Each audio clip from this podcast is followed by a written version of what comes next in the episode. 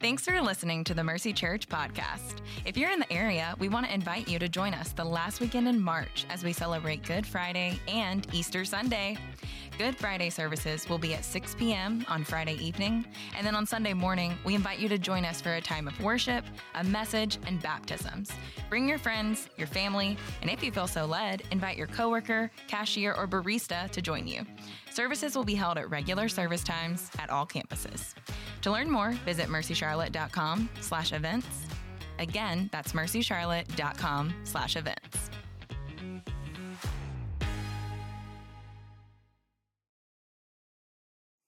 All right. Happy Easter, Mercy Church.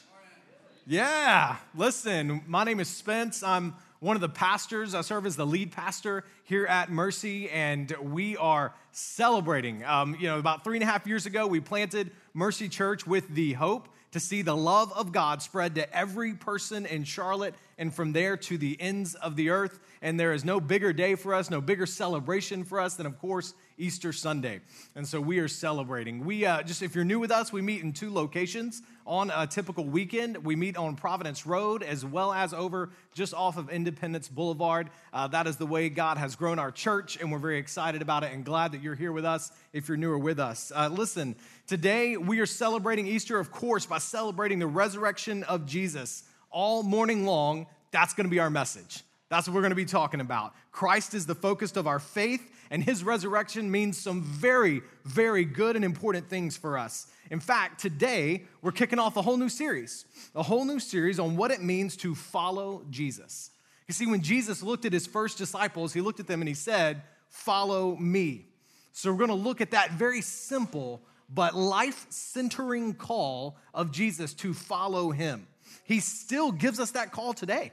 The call is still just as simple, just as life centering follow me. And in fact, we're going to take the next four to five weeks to look at that call and what that means for us today.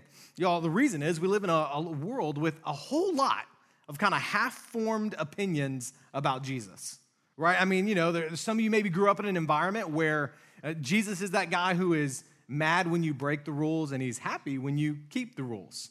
Or maybe that's maybe you um, think of Jesus when he comes into your head. He's kind of a guy that you know has some good inspirational quotes that you know come from the Bible, like man, love your neighbor as yourself. You're like, yeah, you know, I want to I want to do that. That's inspiring to me. Or or maybe it's you know the love of money is the root of evil, and you go, yeah, that's right. I can't just love money. Uh, you know, got, it's got to be more to my life than that. Or it's something along those lines. And he's kind of an inspirational teacher. Um, maybe you think kind of like um, Cal Naughton Jr. Right? And you're like, you think of Jesus as the guy wearing the tuxedo t shirt, you know, because it says he wants to be formal, but, but he likes to party. Because I like to party, and so I want my Jesus to party. You know, what, people have all different kinds of opinions about Jesus. That's just kind of the reality of the day and age we live in. And because of that, because of that, the real Jesus can be missed entirely. So today, Easter Sunday, we're beginning a recovery of what it means to know and follow the real Jesus. And here's what I'm gonna tell you when you meet the real Jesus, listen, one of two things is gonna happen. You're either gonna love him more than anything else on earth, or you are going to hate him with all your heart.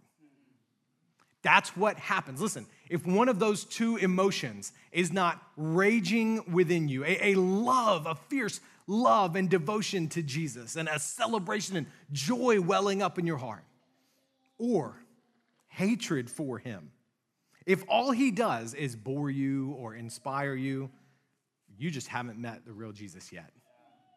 The one emotion you will not have when you finally meet the real Jesus is apathy. It won't happen. So, my hope today, my hope today, what better hope can we have today on Easter Sunday than encountering the real Jesus? No better time than Easter, because we need to be sure that we know who this really was that got up out of the tomb and how we're supposed to relate to him. So, we're going to look at the most famous parable Jesus ever taught. The most famous parable he taught about how we're supposed to relate to him. It's the story of a father and his two children. The younger is going to be a rule breaker, the older is a rule follower, and he's going to show us that both, both the older and the younger have misunderstood the father. He's going to show us that both think they know how the Father will respond to their actions, and both are wrong. The younger is going to represent those who don't think they deserve God's love because they're rule breakers. The older is going to represent those that think God owes them love and favor because they have followed all of his rules. And Jesus is going to say to the irreligious rule breaker and to the religious rule follower, both have missed God. And in revealing this, he's going to show us why we need Easter so much. Why Jesus needed to, grow, to go on the cross, and why, oh, why, it is such good news that he got up out of the grave. So, listen, I hope, I actually, I want you to see yourself in this story today.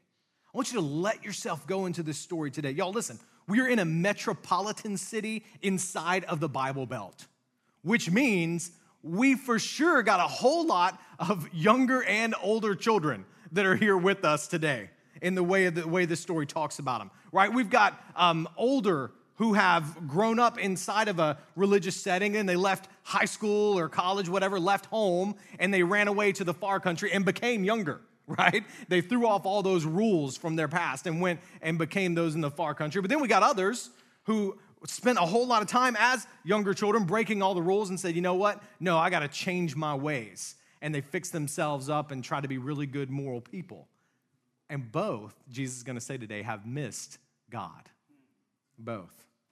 So the point, that, the point of Jesus teaching this the way he does is so that you can find yourself here and relate to it. And when you see yourself in it, I want you to lean in and listen to how Jesus calls you back to God. How he says, how he says you should think about God. And then you respond. In fact, I'm gonna give you a chance to respond today a couple of ways. One of those ways is um, through baptism. We have some people that are um, getting baptized today. And because we already had it here and we were planning on doing it, we decided to open that up and say, listen, some of you, um, we're going to give you the chance to be baptized because it is the first step in following Jesus. That's what he calls his true followers to do, is to follow him in baptism. And when you encounter the real Jesus, he calls for your full heart, for your full surrender. And that first step is saying you believe, and you do that through um, baptism. Now, listen, some of you need to make that step today, and we'll talk more about that. You've been thinking about it for a while. Others of you had no idea. You didn't come in here planning on anything like that. But listen, we got you completely covered. All right? We have, just so you know, we have every possible product that you need to be able to get baptized from clothing to toiletries to hair products, you name it. We've got it for you, all right? And we'll get to that later in the service, but I know some of you have been thinking about it, and today is the day, and we'll talk more about that in a minute. We're gonna get into it. The parable, often called the parable of the prodigal son, is in Luke 15. So if you have your Bible, make your way over to Luke 15. If you don't have a Bible with you, it's okay. Um, all of our scripture will be on the screen. And if you don't own a Bible or you don't have easy access to one, listen, we have them available for you in our lobby and would love to give that to you as a gift when you, when you leave today, okay? Listen, this parable in Luke 15, often called the prodigal sons, probably better named the prodigal sons. Because again, both have completely missed the father. And I think you're going to see yourself a little in both of these. Maybe what you'll see in both is that apathy that they both have towards the Father's love in missing that.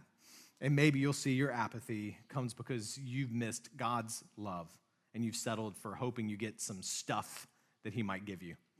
Maybe it's in your rebellion against God. Maybe it's in your conformity to His laws. Maybe whoever you are, I just hope you'll, you'll lean in and hear God's word spoken to you. Here's, here's what I know, guys. What I know is it is Easter Sunday. God's people are here. God's word is open before us. And Jesus is alive. It's a good morning. It is a good morning. Y'all ready for this? Let's get into it. All right, verse 11. He also said, that's Jesus, a man had two sons. The younger of them said to his father, Father, give me the share of the estate I have coming to me. So he distributed the assets to them. I want you to see something. It, it, we read it so fast, you might miss it. This is an incredibly harsh insult by this younger son. It's a heartbreaking moment for the father. I mean, can you imagine? The father hearing the son saying, Dad, I want your stuff, but not you.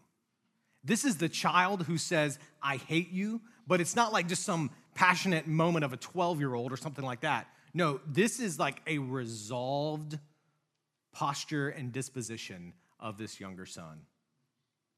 You see what this is? The son wants the father to die. That's what he's saying. It's a death wish towards the father so that he can have his stuff. But even more amazing than the boldness and audacity of the son to say such a thing is the father's reaction. Right? Most, most people in Jesus' Middle Eastern audience listening in on this would have never seen or ever even heard of a father acting this way. The expected response would have been a swift rebuke by the father and maybe even a slap on the face.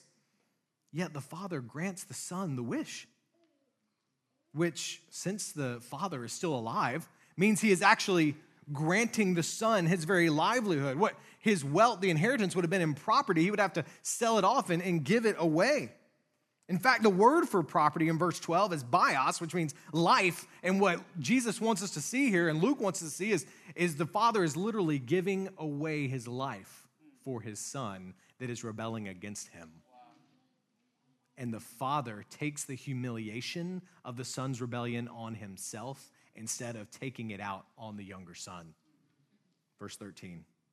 Not many days later, the younger son gathered together all he had he traveled to a distant country where he squandered his estate in foolish living. The far country.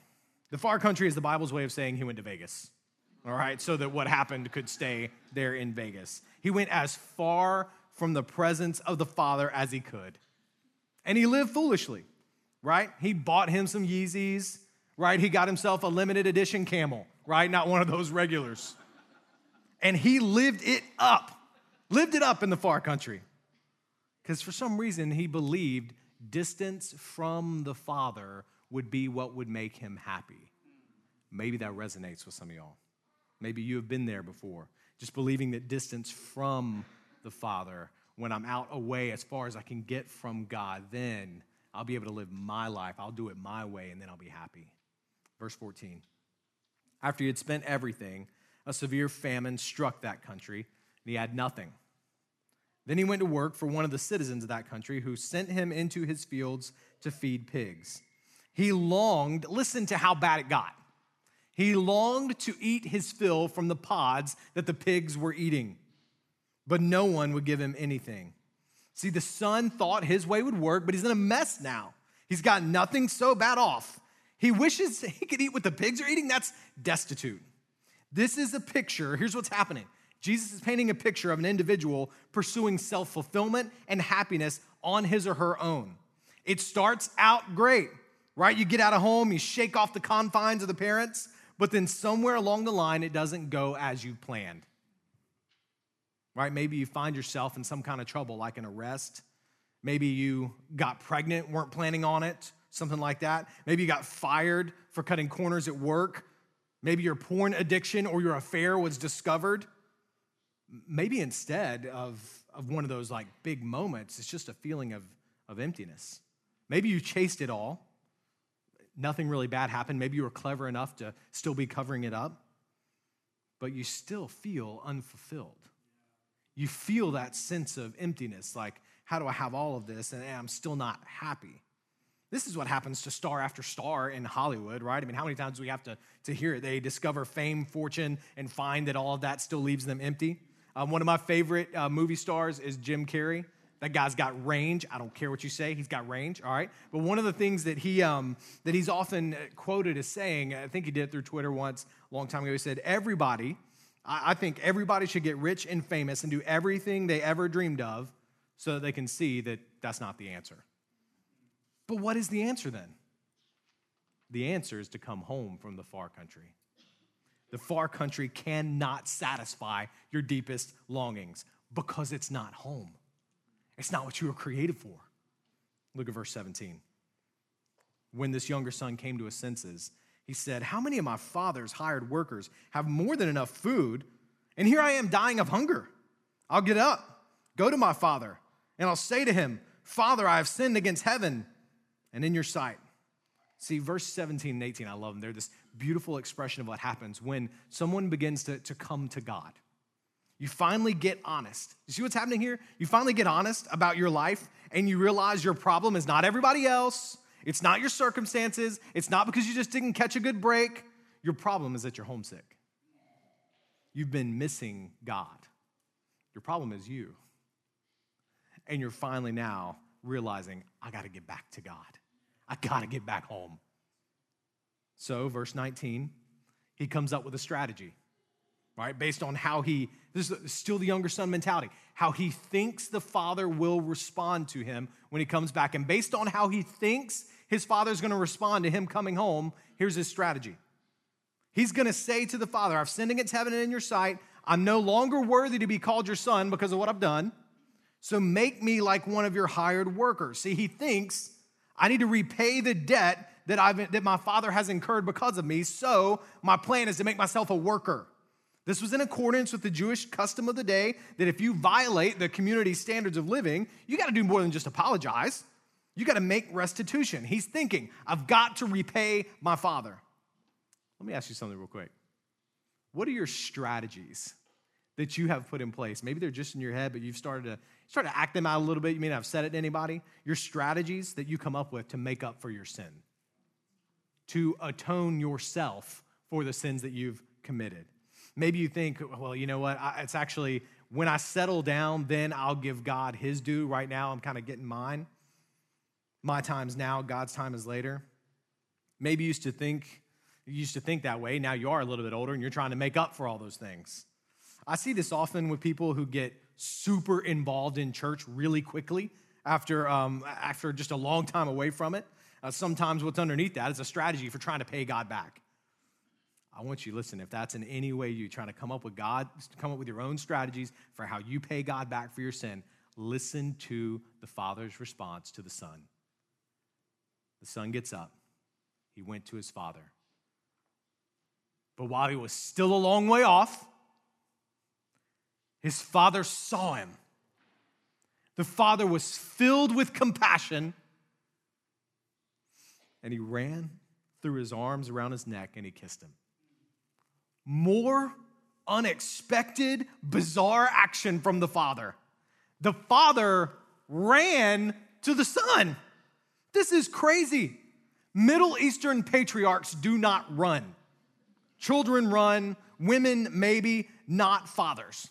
And you know, listen, that kind of translates to today. I mean, I want you to think for a second, if you're a grown up, even a teenager, I want you to think about your father.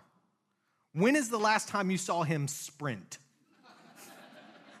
like just, just flat out dash.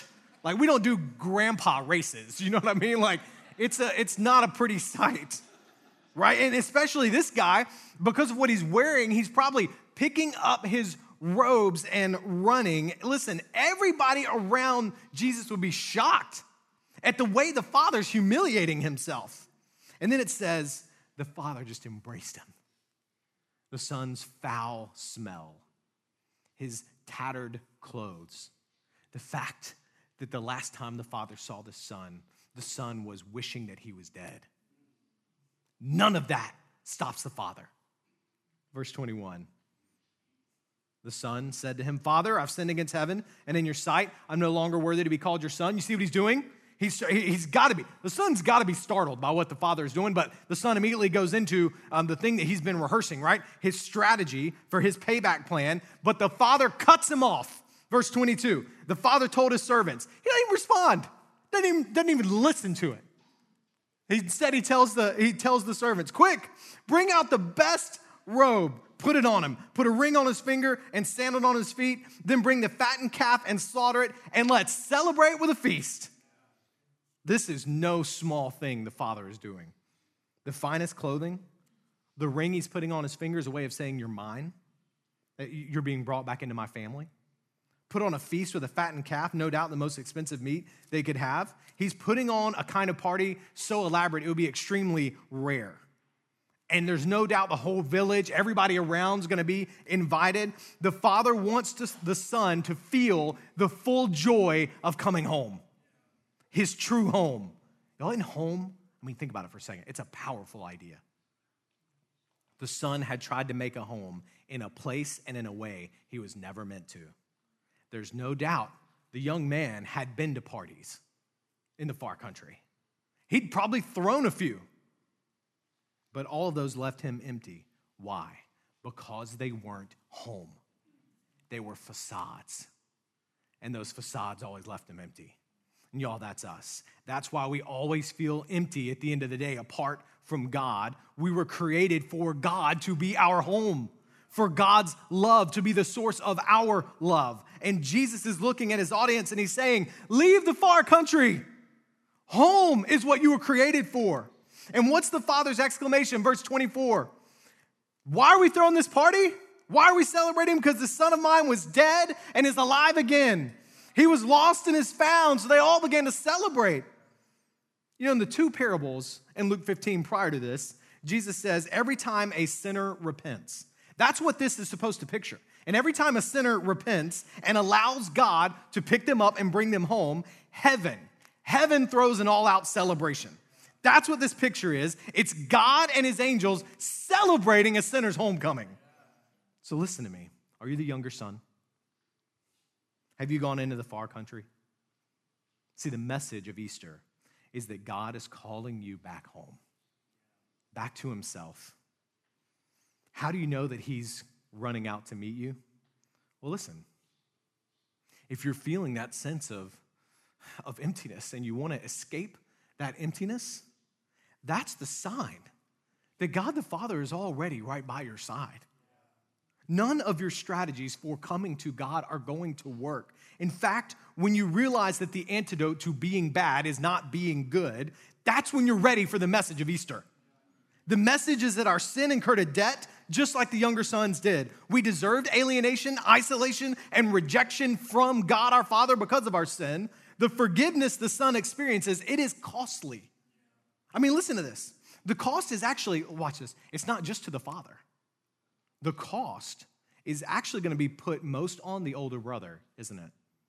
Because the older brother was the one who was set to inherit everything from the father.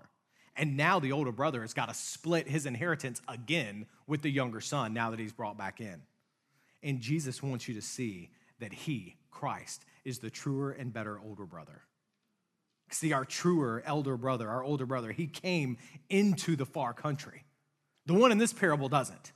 But Jesus says, no, he came into the far country, down from heaven, here to us to seek and save us. He paid the price for our sin on the cross in our place. Jesus was he was stripped naked completely of his robe, of his dignity, so that we could be clothed with a dignity and standing as God's children that we don't deserve.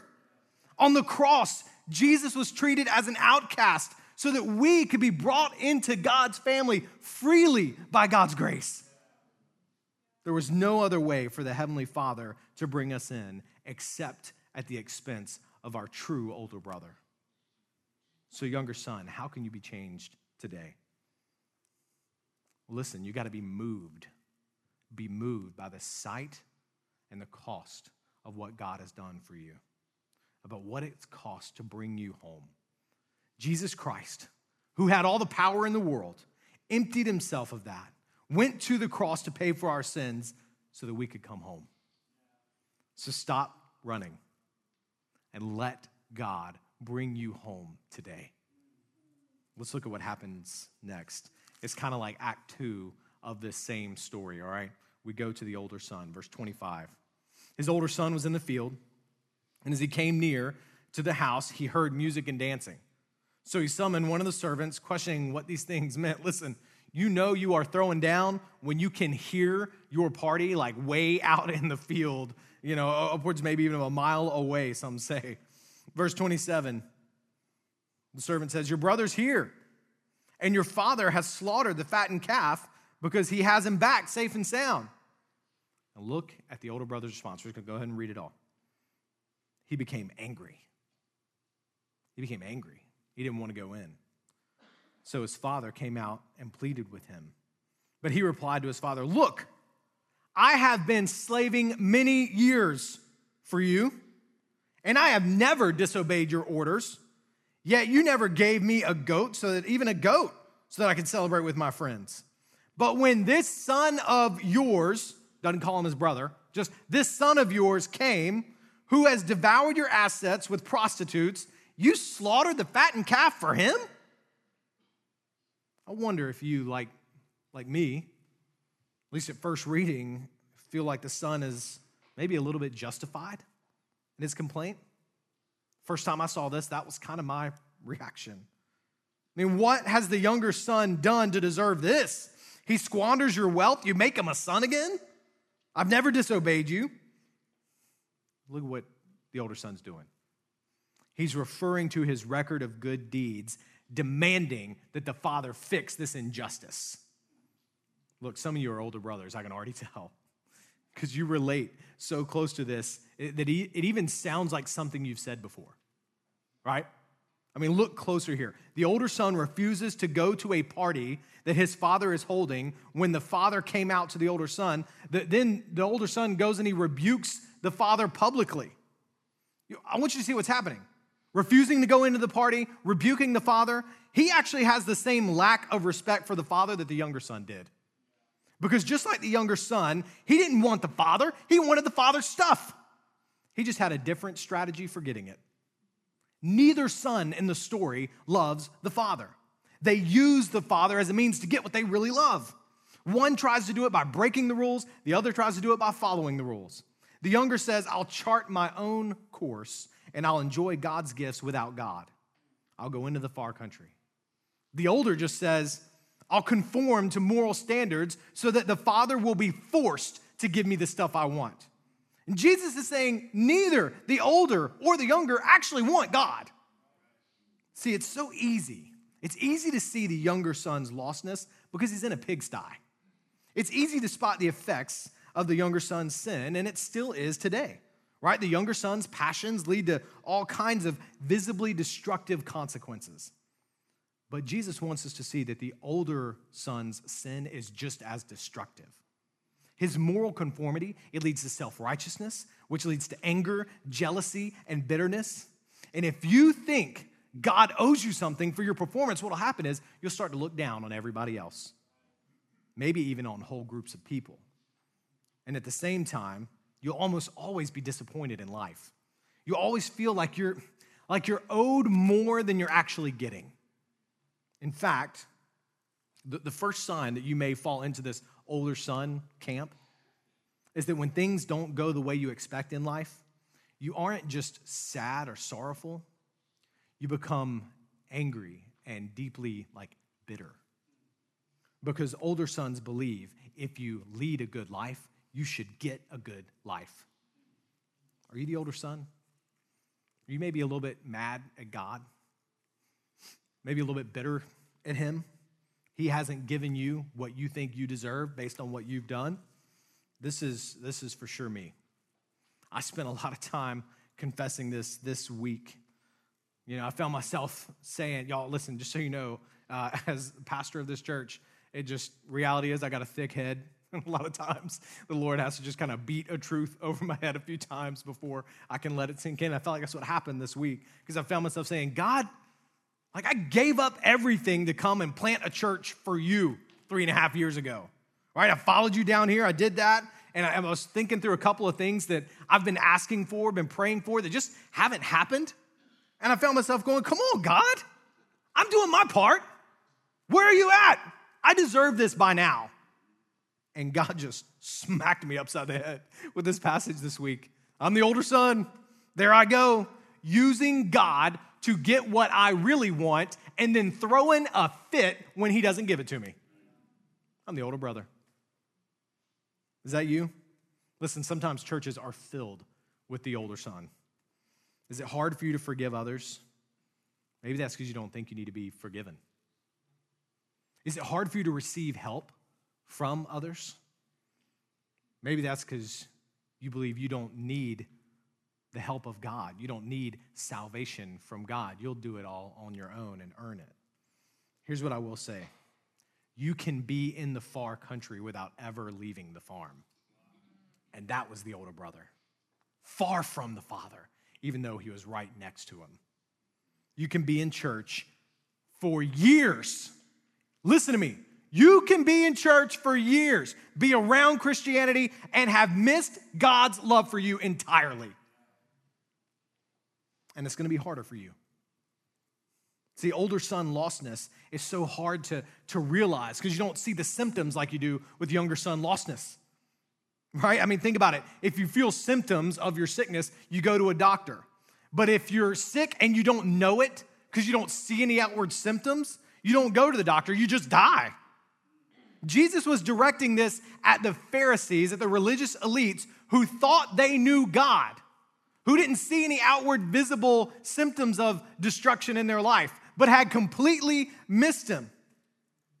You know why this is going to be so hard for you, older brothers and older sisters? It's because you're going to have to lay down your pride to allow the Father to bring you back in. And you're going to have to realize you are just in need of the Father's love and forgiveness as the younger son. See, older brothers didn't just have to repent of their sin, they had to repent of the sin that actually was underneath all of their good deeds the sin of seeking to be their own Savior and their own Lord, the sin of trying to control God. See, listen, let me sum this up for you. The younger son misses God because he's too rebellious and unbelieving to surrender to Jesus as Lord. The older son misses God because he's too proud to admit he needs a Savior. See the irony? The older brother misses God not in spite of his goodness, but because of it. He won't go into the father's party because he says, I've never wronged you, never done anything bad. Even more irony. The end of the story we're to see, the bad one, the bad son, we know he's actually saved. And the good son, behavior wise, as far as we know, is actually still lost. Doesn't that reverse everything that the world tells us about religion?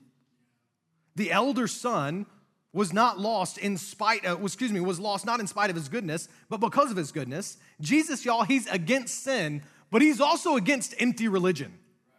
It was the religious elites, the religious people. That's who put Jesus on the cross. But I want you to lean in and listen, older son, to what the father says in response. Verse 31. Son, he said to him, You're always with me and everything I have is yours. But we had to celebrate and rejoice because this brother of yours, see him, connect him back. This brother of yours was dead and is alive again. He was lost and is found. Look at the father, again going out. Just like he ran to the younger son, he goes out to the older son. And again, he invites the son back in. He doesn't a second time, just like he did with the younger. He doesn't rebuke him for his rebellion. He extends love again, and he extends it to you today. Jesus says your good deeds will never earn you God's love. This is what this parable is teaching you. What you really need is God. And you can only get God through grace. Listen to me. Easter Sunday, it's what you need to hear. What you really need is God and you can only get God through grace. You cannot pay back God for the wrongs you've done. Some of y'all have got to stop trying to clean yourself up before you get back to God. Today, you just receive His forgiveness. Receive it. The Father is cutting you off as you try to develop your strategies, and He's saying, Come home. In fact, He's wrapping His arms around you and bringing you home. Yes, look, that's why we're doing baptisms on Easter. I want you to see how this all connects. Watch this. Jesus goes up on the cross and he dies for your sins and mine. Right? Because he says, our sin has incurred a debt. The wages of sin is death. That's Romans 6 23. All of us, because of our sin, our rejection against God, we've incurred a debt. But on the cross, our debt is paid. But listen to me, without the resurrection, this all remains a really gloomy picture. Christianity is a resurrection religion. Resurrection lies at the heart of it, and if you remove the resurrection, Christianity is destroyed. The resurrection is what proves that Jesus is God, that he has the power to actually forgive sin and reconcile us to God. If Jesus didn't rise from the grave, none of this matters. None of it. Paul said, if Jesus didn't get out of the grave, then we're to be most pitied among all people in the world. And baptism is our way of saying Jesus got up out of the grave. And because he got out of the grave, we share in the promises of his resurrection. That's Romans 6 4. Just as we are buried with him by baptism, that's us saying, as Jesus was put into the grave dead, so we are put underwater in baptism, right? We are buried with him by baptism into death. That just as Christ was raised from the dead by the glory of the Father, that the power of God lifted Christ out of the grave, brought him back to life, so we too that identify with him, that say, Yes, I believe Christ went on the cross for my sins, when he gets out of the grave, so we too may walk in newness of life. We are new creations in Christ. Y'all, that's the resurrection we're celebrating today. And I want you to listen Listen to the promises in Scripture, just a few that he gives to the older and younger brother today. First off, the resurrection guarantees freedom from sin. Jesus is saying you can't improve yourself. Don't use Jesus to fix yourself up. No, he's saying your old self is gone, it's staying in the grave.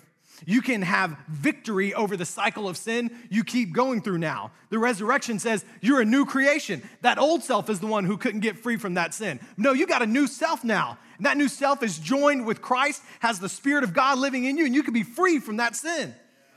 When we put you under the water, that's symbolic of you dying to your old self. And when we bring you up, that is your proclamation that old you is gone, new you is alive under the power of the resurrected Christ.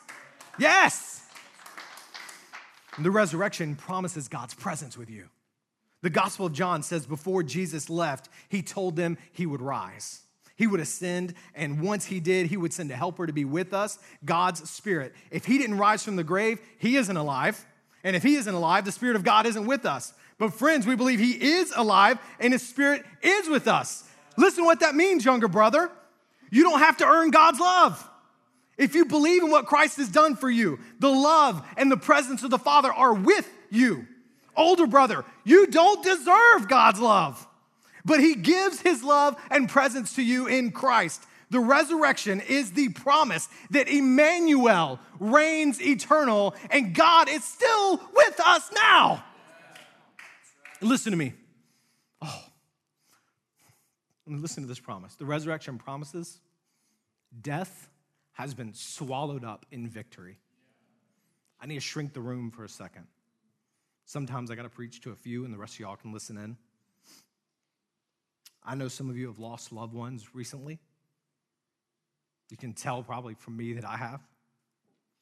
Hmm.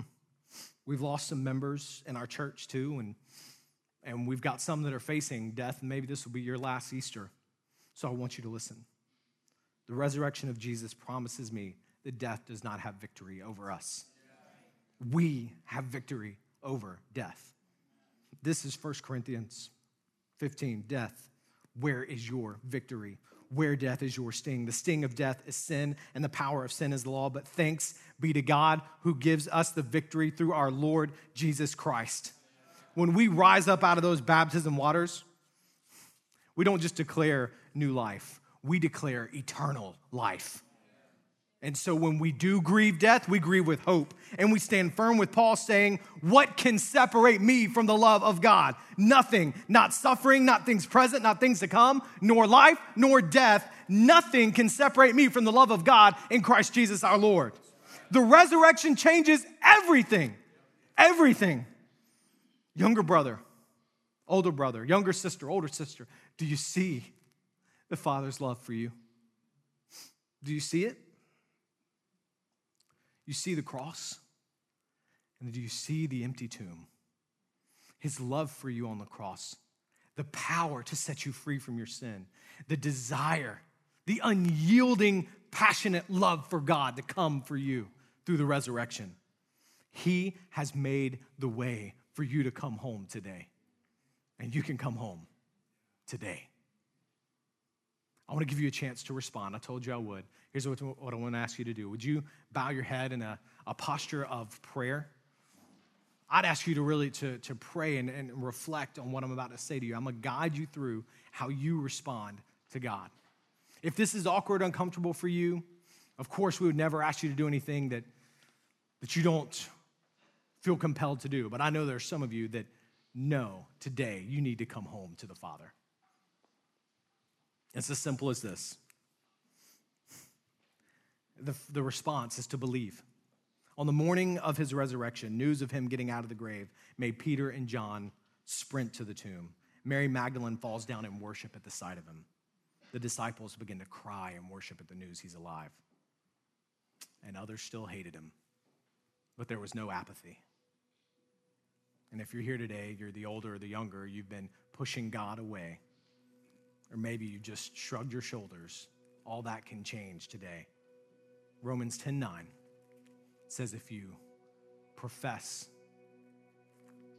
profess, if you profess with your mouth that Jesus is Lord and believe in your heart that God raised him from the dead, you'll be saved. You'll be saved. And here's how you respond to that. There to God, you can pray. If you are ready to say, I'm ready to come home, God, you pray this prayer to Him. Something like this in your own words God, I believe that I have run from you. I am a sinner. That was my sin. I believe Jesus paid for my sin on the cross, which means I don't have to pay for it. I believe he rose out of the grave, which means he has the power to defeat sin in my life.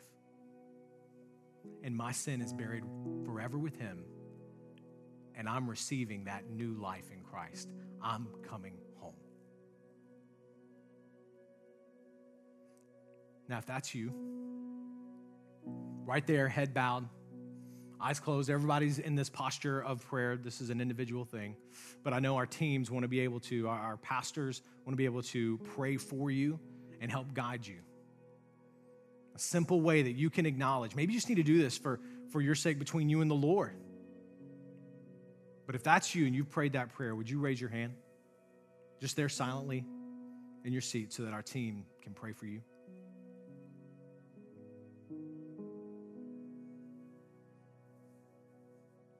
God, I want to, I pray for those that are responding to this message. All of us as brothers and sisters in Christ, as we respond again and, and say thank you to the Father's love. I pray that you would protect those that are new into the family this morning. And God, I pray that you would give us, we walk out of here with the joy that the resurrection brings us, that you have brought us home. Amen. Amen. Okay, here's what I want to do. I told you, we've got some folks that are planning on getting baptized anyways this morning, and we want to give you the chance to respond. Christ says, when, and even the early church said it, when people heard the gospel, they said, What must we, we do to be saved? The response was, Repent and be baptized. Because baptism is the public declaration of what it is that you're believing. And so if that's you, and you've said, I'm coming home, Maybe you actually made that commitment a long time ago. You said, you know, I'm coming home, and you've been working your way there, but you've never taken that step to, to obey Christ, surrender your life, and be baptized as the proclamation of forgiveness of sins. Today, you can make that step. We've got it available for you. We've got pastors and a couple of our prayer team members who are going to be in the back of the room for you to just go. We're going to start the music in a second. We're going to sing about the king leaving his throne, coming down for us. We're going to celebrate the resurrection. And as we begin to sing, you're going to make your way to the back of the room where people are going to be there. Again, our pastors, some prayer team leaders to kind of walk you through that decision, okay? If you came with someone, you grab their hand and you say, I need to go, but I'm a little scared, they will go with you. All right, I promise you, they will go with you, walk you through this whole process, and we'll celebrate baptism. Maybe you're, maybe you're not sure what that next step is, and you just need to go and, and make your way back there, and then they'll walk you through what that next step is going to look like. So, our team's going to come and they're going to lead as we sing. And listen, as we begin to sing, right there at the beginning, as, as we start to sing, you make your way and you go and you respond to what the Lord is doing. And Christians in the room, the rest of you, worship our risen Savior.